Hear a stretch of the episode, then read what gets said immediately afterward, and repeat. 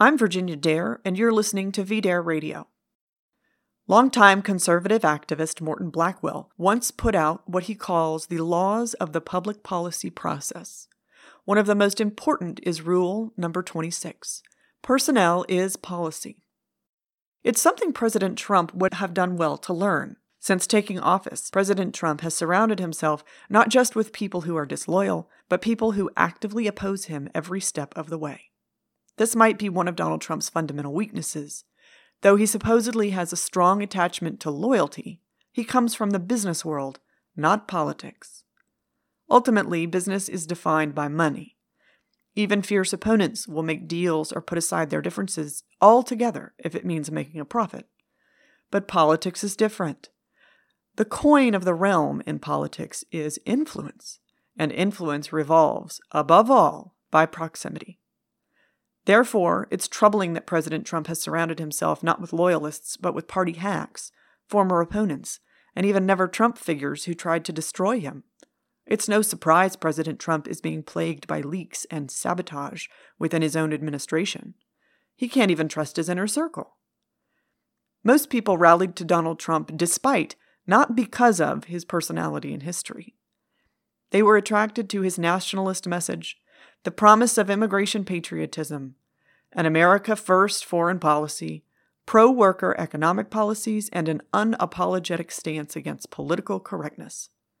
The average conservative activist came on board before the end, but they would have supported any Republican just to avoid allowing Hillary Clinton to appoint Supreme Court justices. The Republicans would have no problem in removing President Trump from office and getting the even more pliable President Pence. President Pence. Reince Priebus, who has supported amnesty his entire career, is President Trump's chief of staff. He controls access to the president and, more than anyone else, has the power to set the agenda. Not surprisingly, instead of taking action on immigration and trade and setting a new course in foreign policy, President Trump's agenda looks like something Paul Ryan would have come up with.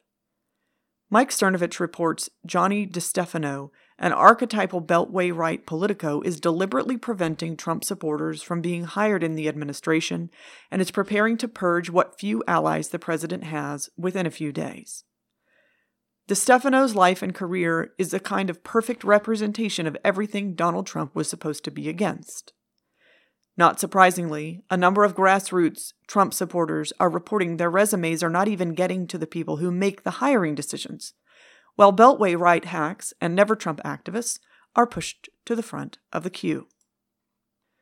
Many Trump supporters were shocked and disappointed when the president seemingly flip flopped on foreign policy and bombed Syria.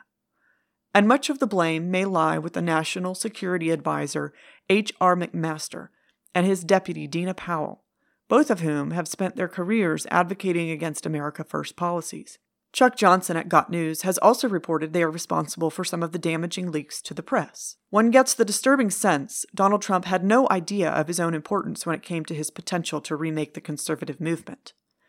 Aside from Tucker Carlson being given a primetime show and Michael Brendan Dougherty, who opposed Trump but showed sympathy to some of his issues, getting a slot at National Review, Conservatism Inc. hasn't really changed in response to Trump's victory. The same talking heads are lecturing us every night. None of these people have any loyalty to Trump particularly. Indeed, they have much to gain if Trump is removed. The only people who will fight for Trump during this difficult time are those who were with him during the beginning. But Trump hasn't seemed to learn anything from his experience. Indeed, Trump flirted with appointing Joe Lieberman head of the FBI, who is hardly likely to be loyal to him. What he should do is surround himself with a cadre of loyalists, including Bannon, Miller, and Sessions. And Trump needs to recommit himself to the America First agenda, which first got him elected. The neoconservatives are not going to allow him to survive by making any kind of compromise. Simply by being president, he is too much of a threat. Still, as even Trump's opponents are warning, it is a mistake to underestimate him. Let's hope President Trump starts acting like candidate Trump a fighter, someone who wants to conquer the political establishment in both parties, not compromise with them, and someone who knows that if he keeps the faith with his base, that his base will fight with him to the end. We'll talk again soon.